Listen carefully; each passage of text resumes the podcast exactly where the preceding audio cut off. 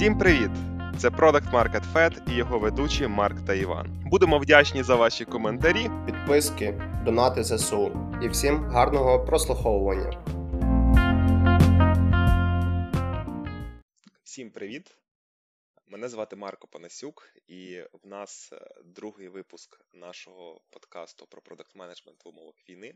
Зі мною мій кохост Іван Чайка, і в нас в гостях Олексій Оровецький. Е, Привіт, привіт. Так, і як ми будемо будувати нашу розмову? Я напевне, Олексій, попрошу тобі е, коротко представитись, е, хто ти, що ти, бо ми тебе з Ванею добре знаємо.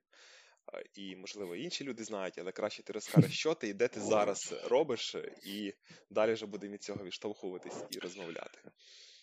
Е, мені, мене звати Олексій Ровецький, я працюю продакт-менеджером. Е, компанія зараз, в якій я працюю, Godfoto, але я так часто змінюю компанію останні місяці, що е, не можу сказати там, працюю довго в такій-то такій-то компанії. Зараз це європейська компанія Godfoto, е, яка займається софтом для фотографів, ем, тобто повний цикл від.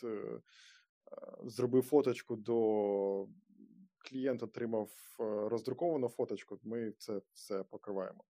І це виявилось дуже-дуже потрібним для шкільних фотографів, тому ми фокусуємося на шкільних спортивних фотографів у е, спочатку у Німеччині, а зараз у США. Зрозуміло, ну я взагалі Е, бачив тебе в LinkedIn, що ти собі взяв навіть е, волонтерський такий брейк на 4 місяці, як почалася війна. Е, так, е, я до цього працював в компанії Newsender. Компанія ця має російське коріння, але 80% десь е, там працюють наших. Але ну, компанія вирішила не кидати російський ринок. Скоріше, вона вирішила відділити російський бізнес від світового.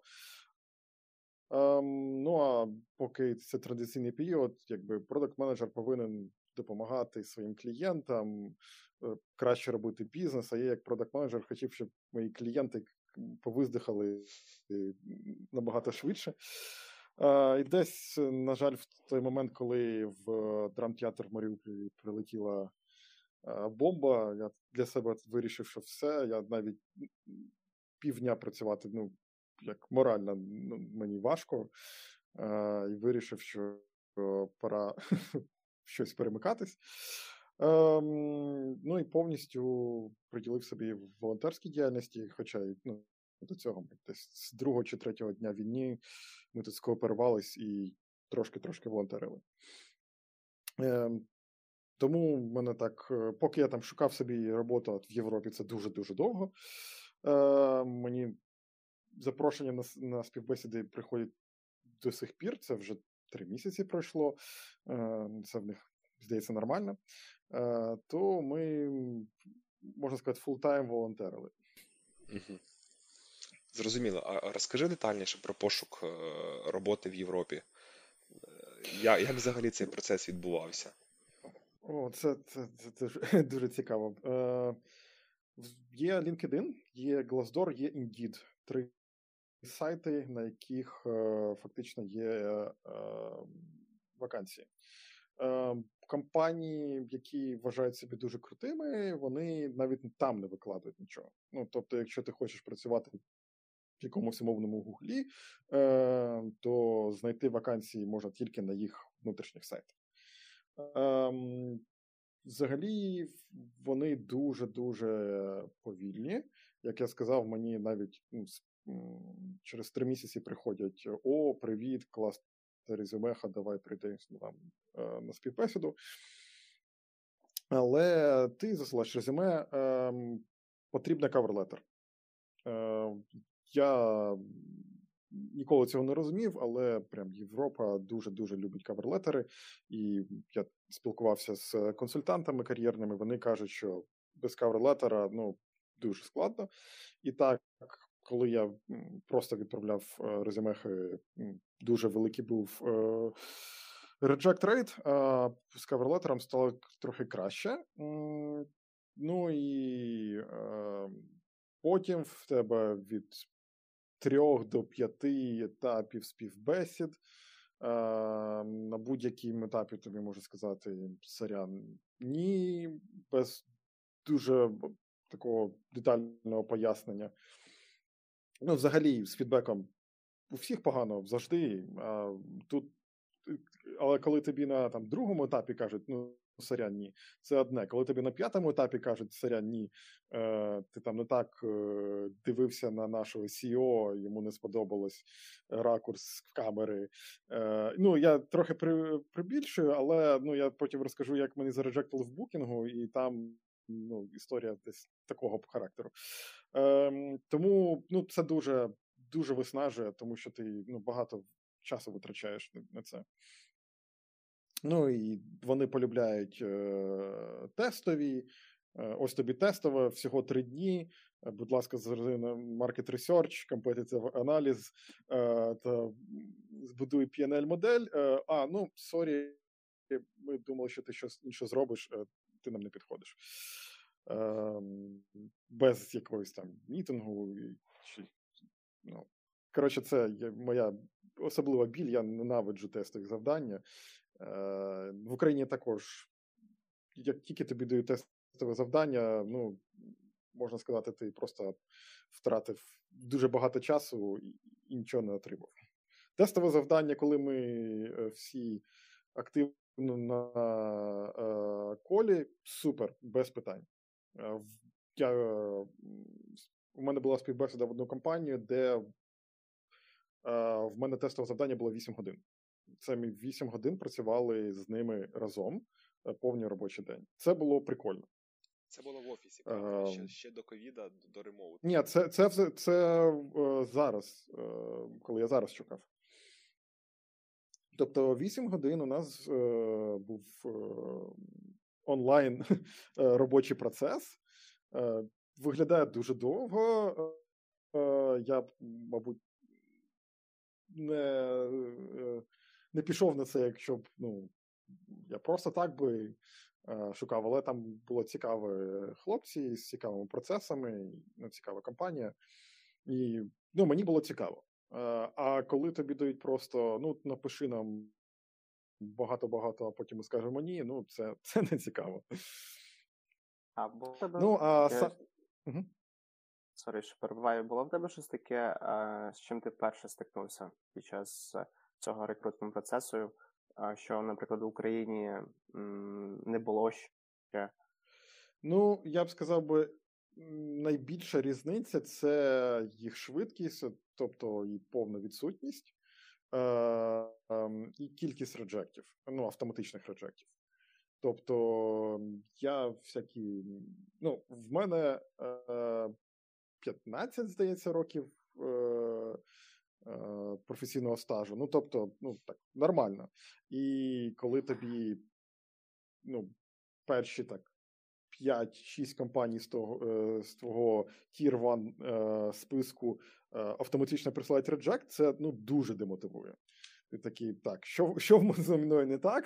Що Починаєш там ходити по кар'єрних консультантах, подивитись на моє на моє резюме, що в ньому е, поправити. Ну, перше, що мені сказали е, виправити, це location.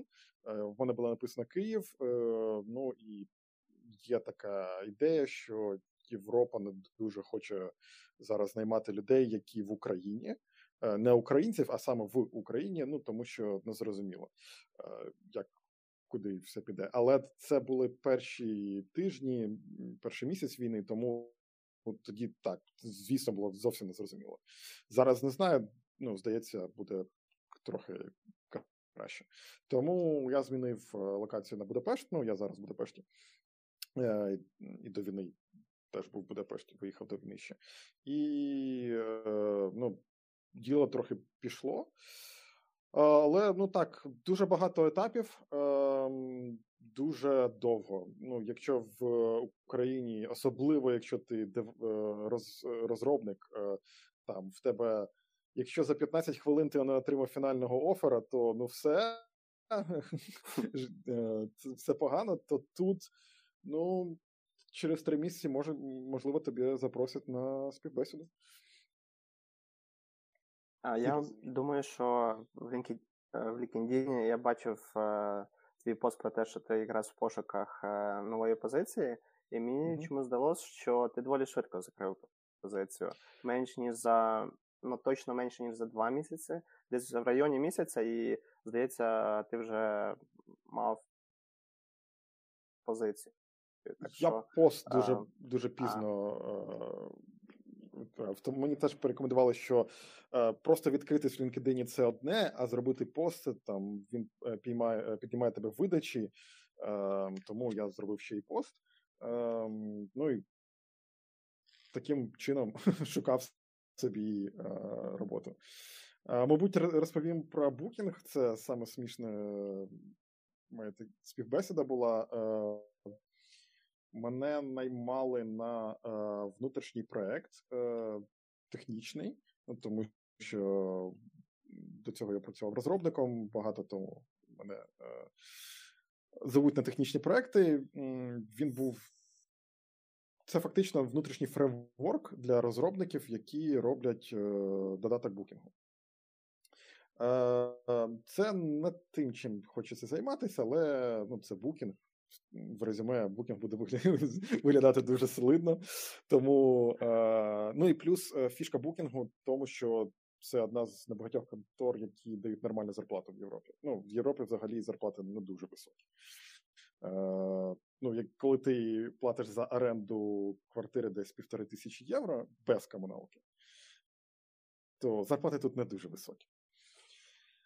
Е, ну і е, вони мені питають, е, скільки в тебе було стейкхолдерів? Такі, ну, десь 10-15 максимум. Вони такі, ну, коротше, нам треба 60. Е, окей, Ну для внутрішнього проекту фактично ці стейкхолдери – це твої клієнти. Ну, Тобто ти їм продаєш свій фреймворк. Е, І з ними треба працювати як з клієнтами. Ну, тобто, Знаходити амбасадорів, е, робити дослідження, що їм цікаво, не цікаво, як ми краще продати, внутрішній маркетинг якийсь зробити. Ну, Тому що це вже фактично ну, дуже багато, що це просто стейкхолдери, які напряму впливали, це клієнти. Ем, це їм все відповідає. Вони кажуть: супер, чувак, прям ідеально відповів, так і треба робити. Ем, це ну, хайрен менеджер каже. Е, прям видно, що ти шариш, але ну ти нам сказав циферку 15, а не 60, то ми не можемо тебе взяти. Це цитата. Я такий. Е, ну, окей. Жорстко. Е, тобто, ну, якщо в тебе от прям в резюме не написано те, що вони хочуть там побачити, мені здається, туди ну дуже складно попасти. У мене є пропозиція: ти візьми, відправ ще раз резюме, але поміняй цифру на на 60, постав там 80, а, і може діло буде. Ну, да. Питання додаткове. Олексій, а ти адаптував резюме під компанію кожну, під яку відправляв? Наприклад, там букінг писали вимог, шукають продакта, які там 60 стейкхолдерів, менеджерів. А, Тільки під ті компанії, які, куди я дуже сильно хотів потрапити.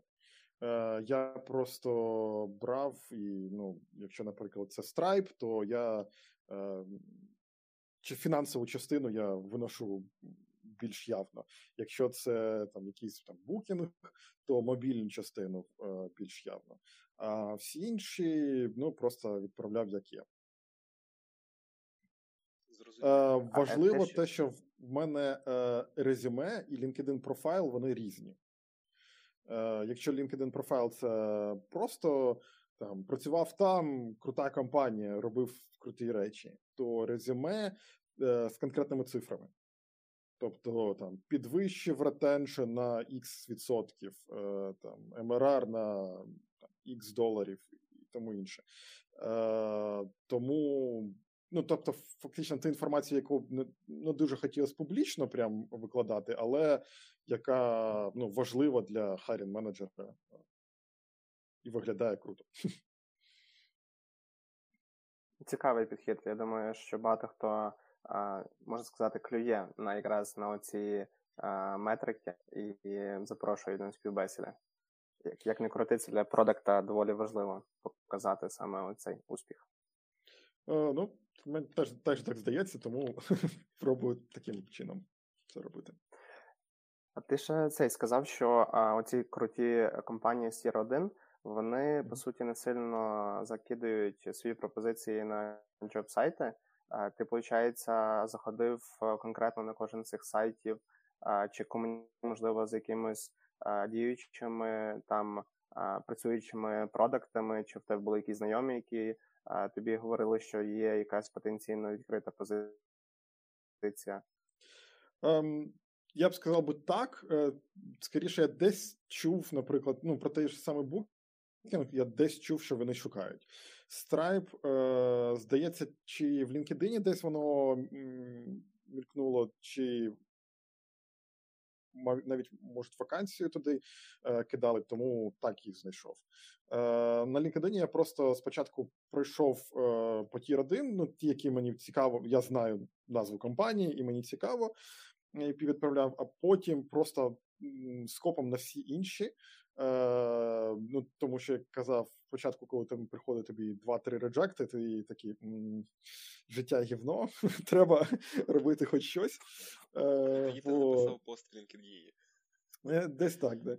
бо гроші кінчаються, а тепловізори ще купляти треба. Е, тому відправляв вже усі, е, навіть не читаючи опис вакансії. Ну, тобто, продакт менеджер супер, я продакт менеджер, вам треба продакт менеджер, ми ідеальна пара.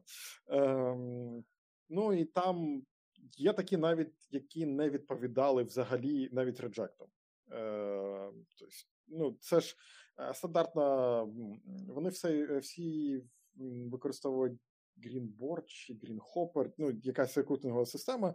Е, І коли там нажимають кнопочку не підходить, тобі приходить письмо е, листа, е, типу бла бла бла, сорян, але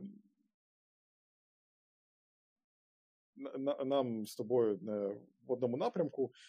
Е, Тому я бачу рекрутингову систему, куди, я кидаю резюме, і там навіть не закривали е, резюме. Тобто там HR взагалі не дуже швидкі. швидкі. Е, тому е, сторони це трохи демотиву, демотивуючий ринок. Треба бути ну, настирним. Але з іншої е, сторони, в мене зараз notice е, 3 місяці. Тобто, як я кажу, що я звільняюсь, і я мені треба 3 місяці ще працювати на компанію. Тому така неспішність, мабуть, зрозуміла. А питання: ти влаштований е, ну, як як ФОП по контракту, чи чи в тебе це такі якісь labor regulations е, в Німеччині? там? Я офіційно е, влаштований. Е, Тобто, в мене є контракт, я працюю офіційно на компанію з ну, тобто, буду скоріше, тому що ми тільки переїжджаємо в Амстердам, будемо отримати офіційну право на роботу і все інше. Ну тобто, ми вже подали документи, чекаємо на візит до центру, щоб отримати всі папірці, штампики і прочі. Зрозуміло. Слухай, а давай повернемося трошки назад. Uh-huh. Ти сказав, що тебе війна застала в Будапешті.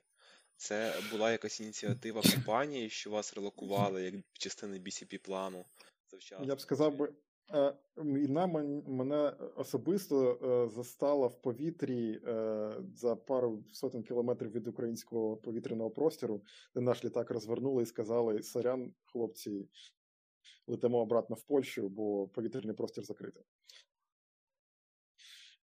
Якщо б мені не принесли рейс, я б був би вже в Києві. Мені принесли рейс на декілька годин. Е, і ну, завдяки цьому я не зміг влетіти в Україну.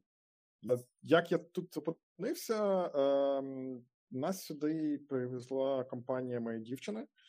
Е, ну, Взагалі, вони, ми тут живемо е, з 17 лютого це вже більше ніж три місяці. Е, завдяки їм вони повністю сплачують е, наше житло, і вони релокейтять її до Амстердаму а правами. Тобто я теж можу працювати.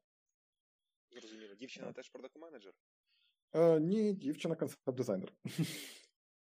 І компанія всі, всіх, хто виїхав е, до війни, чи вже зміг виїхати після війни, вони е, суд предоставляв, е, давали їм житло і перелокують в інші європейські країни. Моя Доволі компанія, круто. моя компанія нічого е, взагалі ну, ніяк е, особливо не допомагала з того, що я знаю. Е, просто сказали, що ну, коротше, ви можете всі працювати ремоут. Це до війни вони так сказали. Ну і це вся допомога, про яку я знаю. Ого. Це про Unicenter, правильно ти кажеш? Угу, угу. А взагалі в них Там каза- було персоналу в Україні. Я розумію, що там більшість людей все одно працювала десь е, в Росії. Ем, більшість в Україні, десь відсотків 80 е, персоналу в Україні. Ем, тому так, багато. Я знаю, що здається, комусь допомагали е, з тих, у кого ну, взагалі там низька зарплата, е, і вони ну, не могли е, якось релокейтнутися чи е, собі нову квартиру знайти. Здається, мабуть, їм і допомагали, але це робилось не публічно, і я про це не дуже багато знаю. Е, А прям такого масованого вивозу співробітників ні такого не було. Зрозуміло. Окей. Оголошення про початок війни в повітрі, десь там в Польщі, як я розумію. Вас Мгм. садять десь на якийсь польський е, аеропорт. Повертають е, обратно до Варшави. Е, Я йду на стойку лоту, кажу: так і так, хлопці, така ситуація. Вони без питань, коли тобі квиток і куди, е, і ось тобі ваучер на готель. Тобто я взяв квиток обратно в Будапешт, отримав ваучер на готель, е, переночував і буквально через пару годин був знову в Будапешті. А дівчина вона вже була в Будапешті, чи ви разом повертались в Україну? Е, Вона залишалась в Будапешті. Наш план був, е, що я повертаюсь чуть трохи раніше, бо я мені треба було їхати е, на сноуборді кататись. Е, А вона поверталась би за декілька днів. Зрозуміло. А як ти себе е, там відчував е, якраз е, в той момент, якщо пам'ятаєш, які емоції, що ти робив, е, будучи на відстані, якраз у ці перші години? Перші години було е, ну, таке, типу, бляха-муха, воно, воно так і відбулося. Е, плюс е, відразу подзвонив батькам, спитав, що як в них, і сказав, що ну, зі мною все окей, е, бо батьки в Києві. Е, ну, написав дівчині, що я живий і в Україну не полетів. Е, ну, було так, ну, спати я не, не міг, бо ну, стрьомно, м'яко кажучи. Е, дуже хотілося в перші десь пару днів е, плюнути на все і поїхати запитати в ТРО, е, чи щось, щось подібне. Хоча зброї я ніколи в руках не держав взагалі ніякої. Крім, мабуть, воздушків е, повітряної гвинтівки в, е, тирях. Ну, але ну, так ми і вийшли до волонтерства, бо дуже хотілося щось робити, е, бо це відчуття безпомічності вбивало. Е, Ну і так ми тут трохи скооперувались е, і почали волонтерити. Розкажи, розкажи про людей, з якими ти саме волонтерив, співпрацював. Я бачив твій пост в Фейсбуці, що вам вдалося нафандрейзити сумарно там понад 3 мільйона гривень, за які було Мгм. закуплено ну просто величезна купа різного тактичного спорядження, рацій. Як це вам вдалося? Як, як ви організували це? Е, Це дуже цікаво. В ем, Growth and Marketing е, нашому чатику написав один хлопець, каже, я в Будапешті, е, хто тут ще є, давайте волонтерити. Це був один з продакт-менеджерів компанії моєї дівчини, з яким ми жили в одному самому готелі. Я такий пишу йому: давай, він там, де ти? як Кажу, такий-то, такий-то готель. Він о, супер, давай в ресепшені. Е, Спускаємось, і ми почали е, гуглити взагалі магазини, е, які є. Е, І перші гроші це були наші. Е, Взагалі, я вкинув десь 34 тисячі баксів своїх. Він теж скільки-то там своїх. І ми пішли, викупили повністю рації в одному з страйкбольних магазинів. Це було 100 штук. Ем, ми прийшли і сказали, нам потрібні рації. Вони такі, скільки ми, скільки у вас є? Вони ну 108, Ми такі супер беремо. А ви вже тоді а... розбиралися в цих так, так, тактико-технічних характеристиках рацій, що там має бути VHF, frequency, там, типу. Нічого не розбирались. Нічого не розбирались. Я знаю, що вони. Е, е, ну, Ці рації нормальні. Е, тому що в мене такі були в, е, в самого. Ем, нам оскільки це були перші дні, і взагалі ні, нікого ні в чого взагалі не було. Нам сказали, нам треба рації. Е, десь ми нагугли, що вони підходять, тому що їх можна перепрошити. Ем, і ми просто взяли ці рації. Е, це от, звичайні китайські баофенги, ем, але для нужд ТРО я думаю, вони прям ідеально підійшли. І я бачив їх у армійців також. Ем, а потім, ну потім вже ми почали трохи більше більше розбиратися. Спочатку це було так: окей, тут є, е, нам треба зв'язок, ми беремо зв'язок. Е, там, Окей, нам треба там плитоноски, тут є страйкбольні плитоноски, відправляємо декілька, е, чекаємо зворотній зв'язок, підходять чи не підходять, і тоді беремо ще. Потім знайшли е, магазини, які завозили е, бушну американську снарягу, там купували. ну, а як ви відправляли? У вас були якісь цільові підрозділи, де друзі служать? Чи ви користувалися якась кооперація з іншим волонтерським рухом, які приймали його тут в Україні і передавали? Спочатку е, хтось десь нам дав контакт е, людини на кордоні, е, яка е, координувала. Е, з української сторони та допомогла би нам перевести е, речі через кордон, тому що ми ж не можемо перес, е, переїхати український кордон, бо ну, ми заїхали і все, і, і назавжди там. А, Тому ми приїжджали у сіру зону, е, там передавали і йому, і він же віз на Україну е, на українську сторону.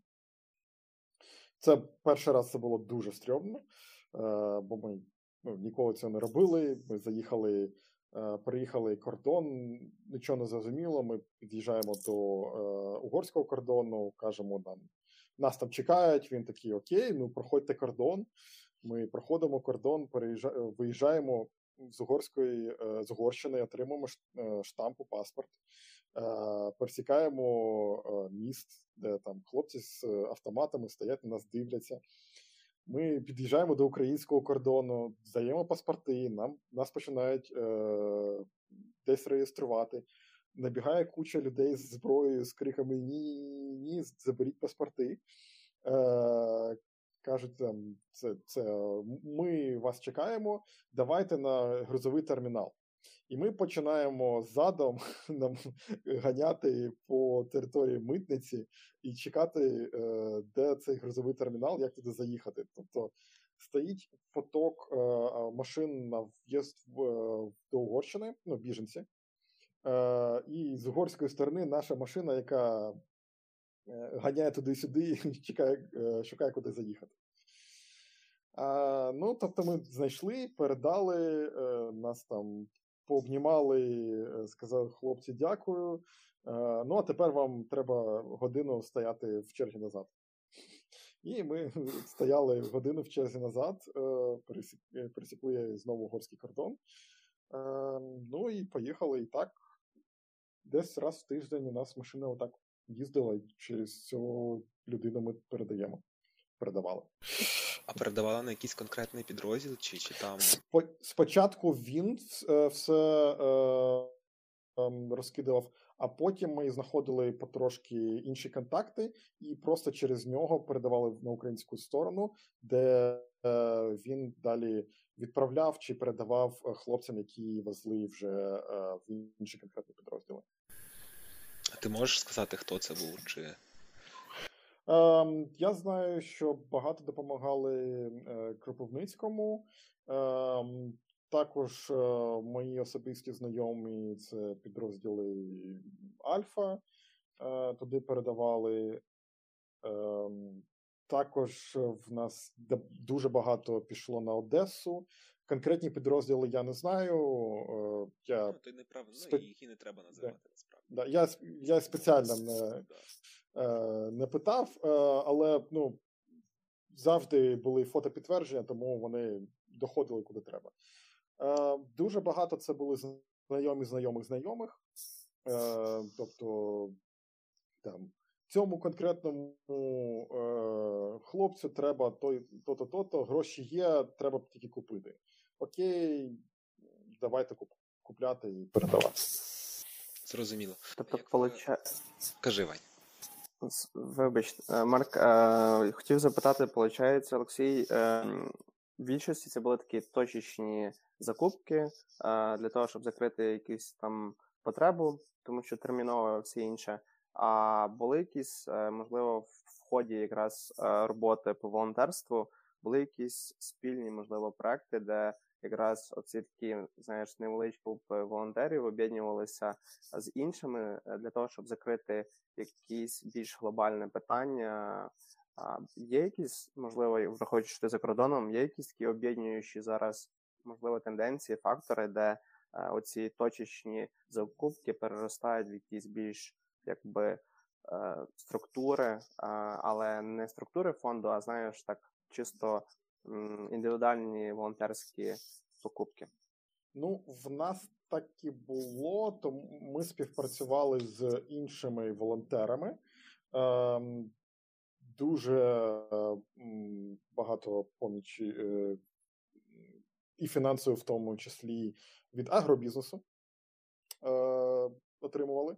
Е, Півприцілу... Від українського чи, чи, чи, чи від... Від, від українського. Від українського. Коли ми збирали на термоприціл десь півприцілу просто без яких питань, а це 2,5 тисячі євро. Це ну немалі гроші.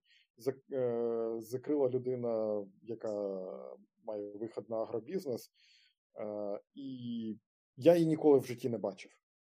І вона мене ніколи в житті не бачила. Ми друг не знали і не знаю, коли побачимось. Але ну, і ми з ними співпрацювали дуже багато. Вони допомагали якраз Кропивницькому, і дуже багато чому ми возили. Ми возили саме їм. На жаль, ми все купляли в просто в в магазинах. Звичайно, ми просто приходимо в магазин е, і купляємо речі. Тобто, в нас е, немає якихось там виходів на прямих виходів на постачальників чи інше. Я це все купляю зі своєї особистої картки. Е, тому прям якихось таких мас- масових поставок ми не робили. В нас і логістики такої не було. В нас ну, особисті автомобілі людей, з якими ми тут просто жили. Тобто фактично вигрібали е, всі локальні магазини в Будапешті мілітаристського спорядження. Угу. Угу. Це так. Е, просто приходимо в магазин. Е, скільки у вас там розгрузок? Ну, такі, ну, 50. Добре, беремо 50. Е, ще в машину влізе щось, так влізе. Ну, беремо там ще щось. Це спочатку, а потім більше і більше по замовленням конкретним вже. Що наразі? У вас, мабуть, там всі знають. Е, так, Ви вже як свої в Будапешті. Е, Так, мені відкривали магазин в суботу, коли він не працював. Е, просто тому що я вже знаю одного з продавців, і мені е, продавали е, приціли, які тільки за кеш без без якихось чеків по собівартості. Типу, то тільки для тебе. Прям партію прицілів. Тобто продавці вони фактично так підтримували теж Україну формально. Е, Так. Взагалі, я не можу сказати ні одного разу, коли я б відчував якусь там не те, що там відсутність підтримки, а ну, взагалі всі дуже дуже нас підтримували. Е, Якихось навіть маленькі якісь знижки, там 1, 2, 5%. Е, коли чули, що це Україна, е, намагалися допомогти більш якісний е, товар обрати, наприклад, якщо ти береш приціл. Одне діло, коли це приціл на спортивну гвинтівку, а інше діло, коли на це на кулемет, тому що він йому треба витримувати вібрації, щоб він не збивався. І вони там рекомендували так: бери краще цей. Так, він дорожчий, але він більш витривалий, чи там бери цей, він аналог та, та інше. Зрозуміло. Я пам'ятаю, в себе в стрічці бачив твій такий гнівний пост проти бариг, які перепродавали uh-huh. е, ті самі приціли, котрі там мають собі вартість і взагалі ціну там роздрібного продажу одного, вони там її продавали там з накруткою там в 50%. Типу такого. Uh, я б сказав би іноді 300. В Будапешті ні. А в Будапешті вони не збільшували е, цінник. Е, ні разу такого не бачив, щоб вони ціни якось змінювались, крім ситуації, коли курс змінювався. Але нас прям попереджували, що хлопці завтра нам ми будемо все перераховувати е, відповідно до е, нового курсу, тому сьогодні буде дешевше. А, Так, прям о, в нас є е, потік клієнтів, тому плюс 20%. Ні, такого не було. Я це зараз якраз шукаю там для підрозділу товариша рації е, мотороли, і насправді там бачу ситуацію, що там в UK там, чи Франції одна ціна, а там в uh-huh. Польщі, в польських магазинах там може бути накрутка. Додаткові 200 євро зверху на один юніт, і такий думаєш, ну що це реальна така ціна в них зараз? Чи це вони вже підняли ціни Бо війна називається. Здається, підняли ціни, бо війна, бо гроші, як то кажуть, не пахнуть. На жаль. Ну і плюс плюс попит пропозиція теж впливає на ринок, скоріше за все. Так. З раціями взагалі важко. Ем, ну, Тут є одна контора, якою знайшов, в якої, можливо, вони ще є, але вони, здається, не знають англійської. Е, тому вони всі угорською спілкуються, е, але ну, таких проблем прям в тому, що я е, з ними спілкуюся англійською, я не бачив. На жестах можна будь-що розказати один іншому. До речі, а як взагалі ставлення а, Чи, можливо, Так, якраз е, те ж саме хотів е, запитати. Е, Марк продовжує якраз згадав, що буде перш це Угорщина, чи завтикав, можна так сказати, uh-huh. і враховуючи ті всі новини, які ми читаємо, цікаво а, почути. Ну, а, Будапешт сильно відрізняється від іншої Угорщини, з того, що я знаю, тому що Будапешт був продемократичний, а інша Угорщина ні. Е, І Будапешт це як найбільше місто, і воно здається, ну дуже е, прям відрізняється розміром, е, тому що Будапешт десь 2 мільйони, а інші міста навіть менше мільйона. Тому в Будапешті, ну, всі, я б не сказав прям за нас, але. Там якоїсь, як, наприклад, е, в Німеччині е, усюди українські е, прапори. Тут такого немає, але всі дуже позитивно відносяться. Навіть державні установи, коли ми ходили в міграційну службу, теж доволі позитивно. Продавців в магазинах, як я вже казав, позитивно. Ну, таких прям якихось проблем я особисто для себе не бачив. Ну, Орбан є Орбан, е, тому тут все зрозуміло. А люди, ну, взагалі нормально. Е, якихось таких проблем. Ну, найбільш таке, мабуть, показово було те, що проукраїнські мітинги були дуже маленькими. Е, перші були ще нормальними, а чим далі від початку війни, тим менше і менше менше людей е, збиралось. Взагалі, це була, мабуть, наша діаспора. Я там знав десь відсотків 10, тому що бачив їх чи в своєму готелі, чи на інших мітингах.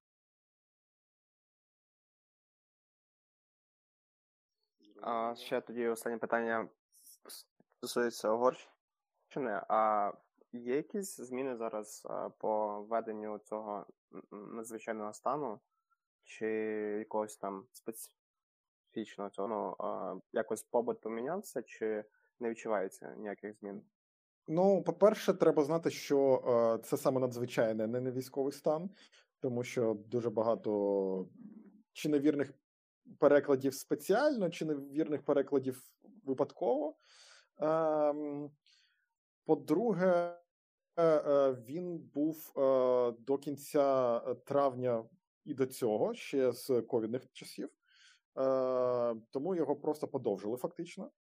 Ем, єдине, поки що Орбан зробив, це е, два тарифи на бензин. Е, тобто людям з угорськими номерами бензин дешевше, ніж всім іншим. І е, різниця десь в півтора чи два рази. Нічого а, собі. Нормальна позитивна дискримінація. Нічого собі. Чи негативна дискримінація, uh-huh. як це правильно назвати.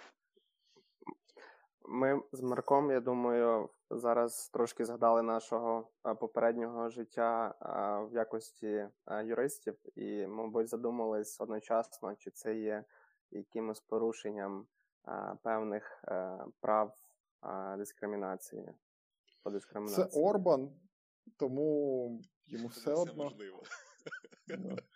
Ну, тобто, фактично, це ну, це як Путін в Угорщині. Він не дуже відрізняється, тому що в нього ну, всі гілки влади під ним, е, медіа під ним повністю.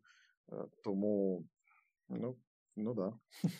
Що, що наразі з вашою зараз волонтерською ініціативою? Ви ви наразі продовжуєте фандрейзити, чи чи поки призупинили цей процес зв'язку з переїздами?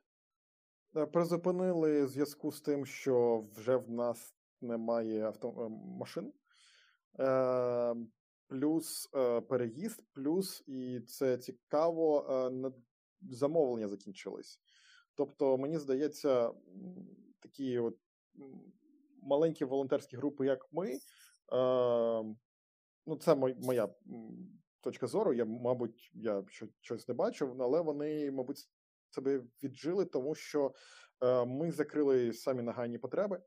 А далі вже робота за великими фондами е, якихось таких дорогих е, поставку дорогих речей чи медикаментів. Е, тому я я оста, останні гроші фонду е, витратив на каски. Е, У мене там було замовлення на три каски. Е, Ну і все. Поки чекаємо. Я думаю, що в Амстері я зможу якось знайти магазини, де буде тепловізор, і якось налагодити поставки. Але, скоріш за все, е, я чи буду е, знаходити якось передавати медицину е, чисто за свої вже, чи просто донейтити в більш великі фонди, які ну, з цими грошами зроблять більше, ніж я зможу зробити сам. До речі, так багато Окей, а. е, підтримують фонди те саме коло, бо я спочатку перші там місяці війни там теж певна частина зарплати там на ЗСУ, там повернись живим. Потім там якісь прямі закупи, що хтось з друзів, ти бачиш, там шукає там для свого підрозділу, напряму маленькі волонтерські рухи, скажімо так.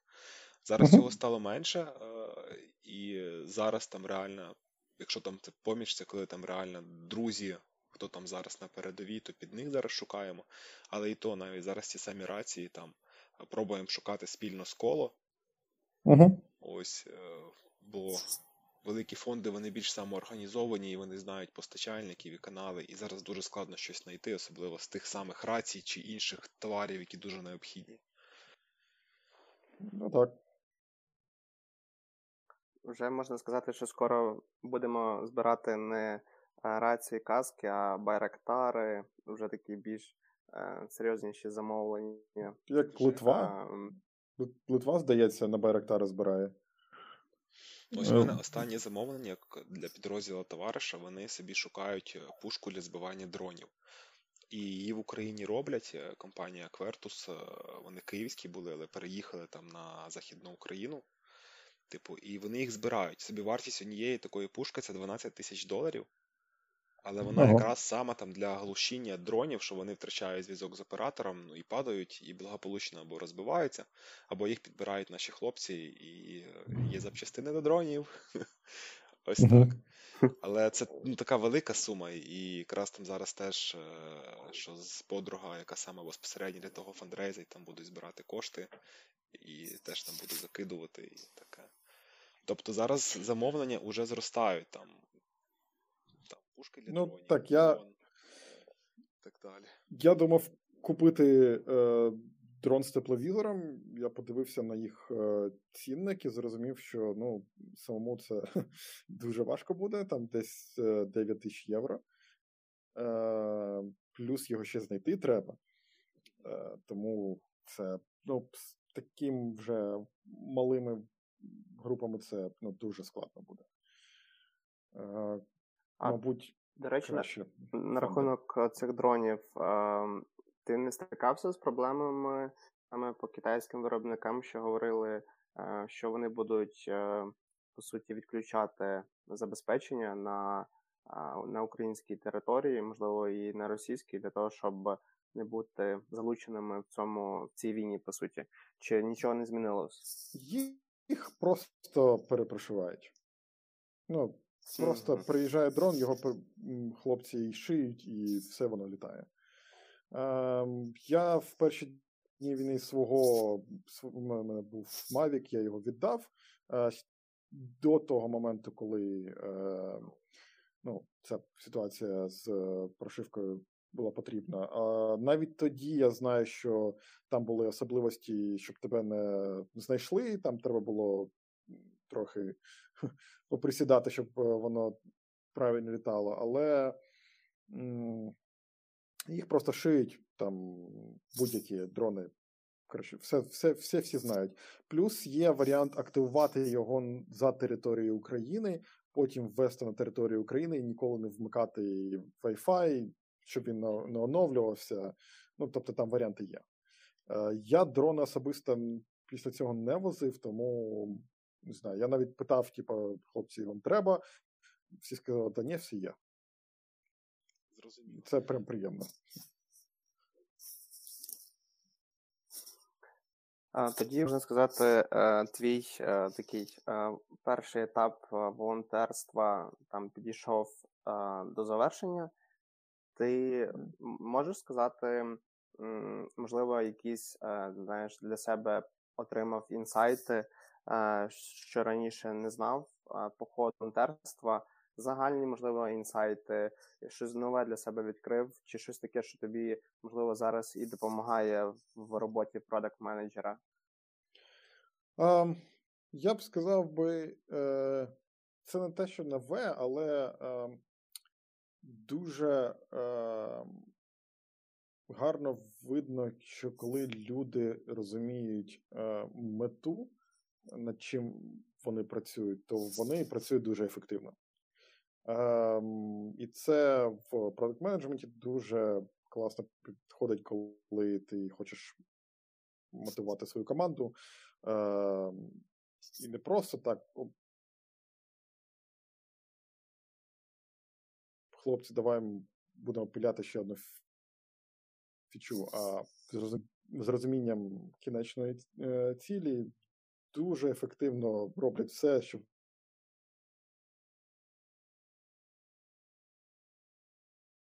війни вона трохи більш мотивуюча, ніж якийсь там новий репорт для enterprise кастомерів, але чим краще всі бачать мету, тим, тим краще всім працювати. Повністю згодний. Це точно. Які в тебе плани зараз далі, Олексію? От, е, Ми розуміємо, що війна вона там швидко не закінчиться. Які ти бачиш для себе там зараз особисті плани кар'єрні? І, mm. можливо, там трошки розкариш е, ну, твоє uh-huh. суб'єктивне сприйняття, що було далі? А, Стосовно кар'єри, ну, в мене а, а, я хочу як, якісь частину зарплатні ну, виділяти на підтримку армії. Е, зрозуміло, поки не зрозуміло, яку, тому що не зрозуміло, скільки мені буде життя коштувати в Амстердамі. Там все дорого, тому переїдемо, е, дізнаємось. Ем, плюс е, ну, ситуація така, що батьків з роботи не дуже все прям і зарплатню скорочують, і роботи. Вибачте, перебуваю. Батьки вони ж в Україні, вони в безпечному регіоні наразі. Батьки, ну зараз так, в Києві. Але коли все це відбувалося під Києвом, десь 15 кілометрів від Ірпеня, ну десь так. Тобто пряма е, видимість. Е, не, Тому таке. Ну, зараз вже набагато краще. Е, тому ну, зрозуміти, скільки як можна активно чи пасивно підтримувати, хотілося б більш активно, тому що ну, трохи не вистачає цього драйву е, бігатні по магазинам, але ну, з роботи це майже неважливо робити. Е, навіть добре було, що я без, роботи сидів е, пару місяців, тому що можна було витрачати це все е, весь час на волонтерку. Ну, а стосовно якоїсь кар'єри, не знаю, ми як найменше рік в Амстердамі, а потім подивимось. Точно хочу сказати, що е, я хочу повернутися до України, якщо я зможу потім виїхати. Ну, тобто, е, але на постійну основу навіть не знаю. Тому що ну, я до війни хотів е, пожити десь в Європі. Тут навіть не економічна ситуація, чи там військова агресія, чи ще щось, а те, що ну, Європа більш пристосована для людей, ніж наші міста. Ну, тобто, я, як людина, яка народилась, виросла та прожила все своє життя в Києві, е, я не можу сказати, що я люблю це місто. Е, Особливо навіть порівняти з Будапештом, де той же транспорт, він ну, максимум дві пересадки. Е, Можна на велосипеді їздити та не боятися, що тебе вб'ють. Е, тут менше людей. Е, ну, взагалі, просто для мене особисто приємніше. Тому як буде далі, не знаю. Знаю точно, що е, я ще займаюся трохи е, едюкейшеном для продуктів і хочу трохи розширювати україномовний контент, тому що його реально не вистачає, е, і запит є. Запит робити це є. разом. Я зав... тільки тільки за. До речі, про україномовний контент. Е, ти як киянин, і я пам'ятаю, що ми раніше бачились. Е, для тебе в сім'ї раніше російська мова ж була основною в побуті, чи чи українська все таки? Е, російська. У мене російська мовна сім'я. Тобто мої батьки ну, українці, але ну, взагалі ми завжди розмовляли російською. Ем, просто так склалось. Фактично, моя мати е, викладач, е, викладає викладає вона українською, е, але в побуті розмовляє російською. Фактично, я останній раз розмовляв українською десь в університеті. Ем, потім я так сказав, що в мене англійська була другою мовою, навіть не українська. Тобто російська перша, потім англійська, потім українська. І я був е, трошки так фоном включав, прослуховував твою останню лекцію українською мовою про помилки, які загублять ваш продукт. Скажу, що е, українська в тебе файна і продовжуй далі творити контент українською. Буду намагатись, але було важко. Я деколи переходив на англійську, тому що ти такий так, э, внедрение, э, implementation. Э, ну, ще ще важкувато. В письмовому я перейшов повністю на українську, а ну, так, розмовний ще ну, російською.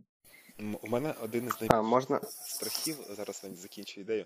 Один з найбільших страхів при запуску україномовного подкасту по темі Product Management був в тому, що а, сама а, мова буде, буде заповнена і захаращена англіцизмами, і ти будеш е, там пояснювати якісь речі чи говорити про що, і тебе там через слово там будуть англійські слова, бо це специфіка роботи нашої.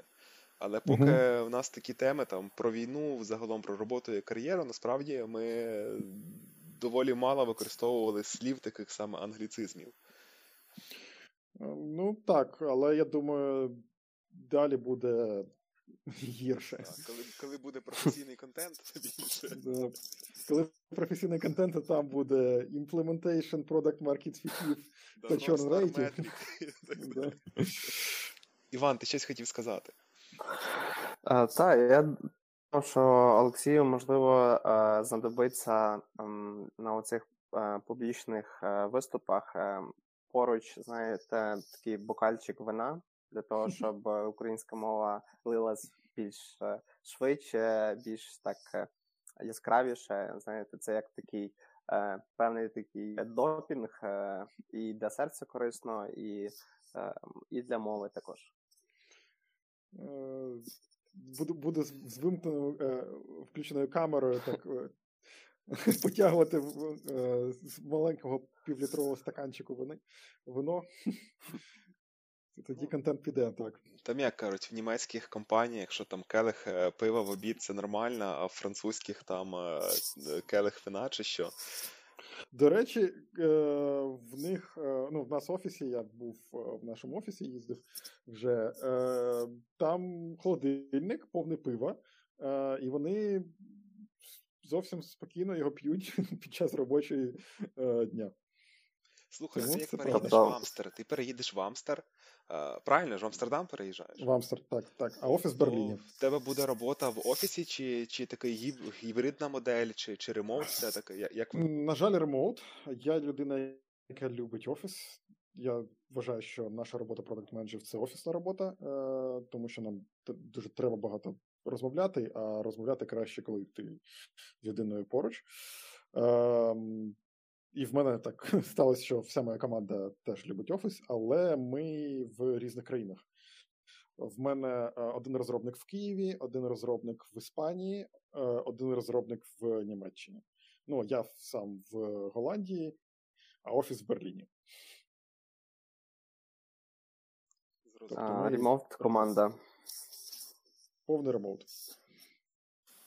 Та нічого, це нові виклики, нові нові режими роботи. Я зараз взагалі так розумію, що ремоут це нова норма, і е, якщо ти як продакт зможеш задрайвати свою команду ремоут, що вона буде е, прогнозовано, стабільно деліверити результати, то, то це Я класно. вже не перший рок, рік працюю ремоут, я чесно тобі кажу, кажу, що важкувато. Для мене похід в офіс це прям ну, супер івент, коли ти можеш просто за годину е, все, е, що треба вирішити. Ну, Якщо ремоут, це ну, години десь в два-три рази складніше. Зрозуміло, У мене таке ще одне питання. Я його минулого разу задавав, е, коли з попереднім спікером спілкувались. Таке одне з останніх питань. Як ти думаєш, після перемоги України, Олексію, які нові тренди, е, можливо, будуть актуальними чи розвинуться в українському IT? Які там українські нові продукти можуть виникнути внаслідок або під час війни. Ось, і е, можливо є якісь думки про це в тебе. Um, хм, Слушне питання. Хард, софт, все, що все, що є на на язиці, скажімо так. Мені здається, що е, 3D-принтинг е, будівель може так, отримати дуже цікавий буст е, під час розбудови, тому що буде треба дуже багато тимчасових житлових споруд. Mm-hmm. І це як варіант дуже швидко це це побудувати. А так, я думаю, багато, на жаль, на жаль, я думаю, з економікою в нас буде дуже все важко, тому що відбувати житлові масиви це легко, а відбудувати виробництво це ну, це складно. Ем, Тому я думаю, що в нас сервісна економіка, та ж айтішка, вона буде, е, буде розвиватись, а е, з іншим буде важкувато. Е, Я думаю, що в нас буде далі розвиватись електронний документообіг, тому що ми дійсно попереду дуже багатьох країн Європи. Ну там Дія, це прям революція. Е, Наш монобанк е, порівняно з місцевими банками, навіть з револютом, це просто манна небесна. Ну, революція. Сказати, що це дуже складно, це зробити їм комплімент. Е, ну, дуже складно. Е, а інші банки це просто ну, офлайн з е, ну, коротше, поза поза минулий вік. Тому я думаю, що в нас буде ну, цифрова е, індустрія дуже розвиватись. І, е, мабуть, ем, мабуть, на жаль, е, всякі маркетплейси, типу Оликса, е, які ну, бушні, е, вони теж отримують великий буст, тому що ну, спочатку буде буде складновато нашій економіці. Я маю надію, що е, нафтова криза призведе до того, що в нас буде більше електроавтомобілів е, та більше велосипедів е, та такого зеленого е, транспорту, але, на жаль, ну, дивлячись на Київ, це не відбувається. Е, тут народ пише, що о, немає пробок, можна поганяти, а те, що бензин по 70, ну то таке. Можеш по Києву поганяти просто так. Тому мені важко сказати прям про якісь там стартапи. Ну, мені здається, що більше буде якогось діджиталізації, як ми е, любимо це називати, е, яка почалась з ковідом, е, і цей тренд буде йти далі. Я ще сижу так і думаю, цікаво, а великі компанії айтішні, які мали там офіси в Москві, вони їх в Київ перевезуть. Ну, вірніше, нові відкриють для обслуговування СНГ регіону. Е, Я я не думаю. Я думаю, ті, е, що в Москві вони перейдуть в Казахстан і е, інші е, дружні країни, як вони їх називають. Е, я не думаю, що вони будуть приносити бізнес в Україну. Ну, небагато ж бізнесів з тієї сторони перейшло в Україну. PandaDoc, я знаю, вони ж е, з Білорусі і приїхали в Україну. Мабуть, і все. Я маю на увазі там, типу, Google, Facebook, які там під санкціями. А, Google, регіональні Facebook. офіси такі, знаєш. Знаєш, е, слушне питання. Е, вони ж не відкривали тут офіси, тому що А, е, ринок маленький, і Б, складно робити бізнес. Ем, в Росії теж складно робити бізнес, але великий ринок. Ем, Росія, я маю надію, ніколи вже не буде ринком для них, тому що на Ельбрусах Google не відкривається. Е, а Україна, на жаль, е, не робить нічого, щоб бізнес тут е, вести було легше. Пан Гетман це робить навпаки все, щоб це було робити складніше. Тому поки це якось не не зміниться, ну я не знаю. Я не думаю, що тут Google буде відкривати великі офіси більш ніж вони є в нього зараз. Плюс е, це ризики.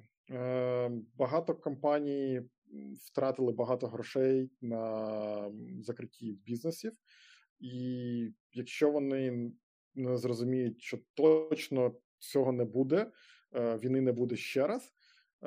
Ну навіщо вкладатись ще раз, щоб втратити багато грошей? Я знаю компанії, які втратили дуже багато. Навіть компанія моєї дівчини, ну вона дуже дуже багато грошей втрат, ну, втратила на relocate і дуже багато грошей задонатила. Тобто, ну, відкривати нові місця в Україні це дуже ризиковано для них. І я ну, їх повністю розумію. Наймати українських спеціалістів без питань. Я вважаю, що найбільше, що Європа може зробити, це наймати українців, а не росіян. Ем, але прям відкривати офіси. Ну, мабуть, якщо Москва згорить, е, і вже інша правильна Москва згорить, ну тоді е, тоді так. А поки ну це стрьомно, я їх розумію. Ну так, це залежить від того, яка буде перемога, умовно, але я все-таки вірю, що навіть е, якщо Росія ще буде існувати певний час, то все одно Україна вона має всі шанси розвиватися як потенційний Ізраїль в оточенні ворогів, але але мати ну, так. для розвитку.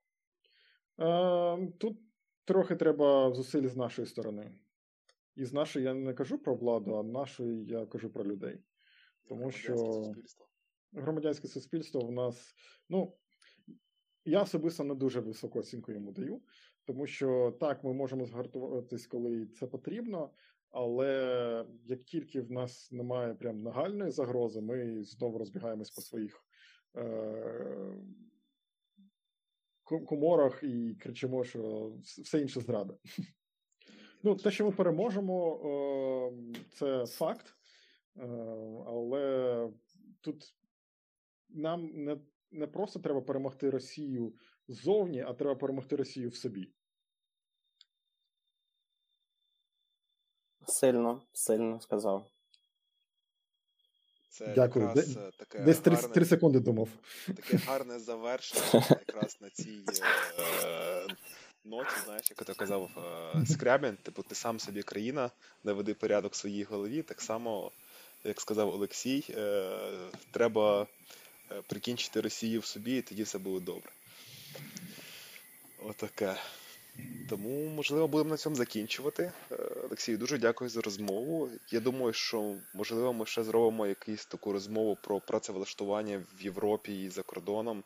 Там познаходимо ще продуктів, е, які теж релокувалися, хлопців і дівчат, або українців, які ще до війни змогли про це влаштуватися. Це буде дуже цікава розмова тоді, надіюсь, теж.